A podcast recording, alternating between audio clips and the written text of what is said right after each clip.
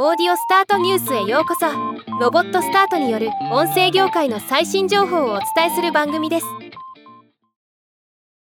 スペイン語で50以上の番組を運営するヒスパニック系のポッドキャスト制作スタジオジェニュインアがラテンアメリカのポッドキャスト市場についてのレポートを公開しました。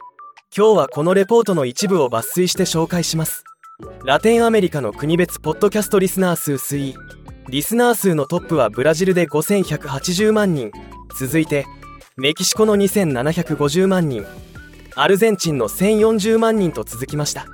中国およびその他地域の国別ポッドキャストリスナー数推移。北米ラテンアメリカ西ヨーロッパ中国のポッドキャストリスナー数推移を比較すると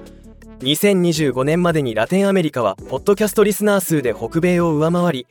2027年にはリスナーの増加という点で世界をリードする予測となっています。成長率ではラテンアメリカ以上に中国の伸びが大きいことも分かります。国別ポッドキャストリスナー数比較。2023年の段階でラテンアメリカは1億3520万人のリスナー数となっておりすでに西ヨーロッパよりも数千万人多く北米にはまだ僅差で及ばないものの米国単体の1億2990万人は上回っている結果となっています。国別で見るとブラジルとメキシコは現在ポッドキャストリスナー数3位と4位となっています。ラテンアメリカでのポッドキャストプラットフォーム別シェア。ラテンアメリカで使われるポッドキャストプラットフォームは Spotify が圧倒的なトップで90%次いで Apple Podcast の 6%Google Podcast の1.4%と続きます。この要因はラテンアメリカのリスナーの73%が Android ユーザーであり iOS を使用しているユーザーは27%に過ぎないためです。ラテンアメリカにおけるデジタルオーディオ広告支出推移ラテンアメリカでのポッドキャストリスナーの増加に伴い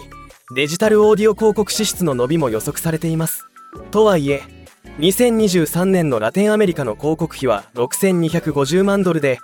米国の20億ドルとは比較にならない格差があります。現状ではポッドキャスターの収益化のハードル効果計測ブランドセーフティー対応などの課題などが依然として存在しているもののラテンアメリカでのインターネット接続の拡大と購買力の増大により今後広告主とポッドキャスター両者ともに大きなチャンスがあると予測されています。ではまた。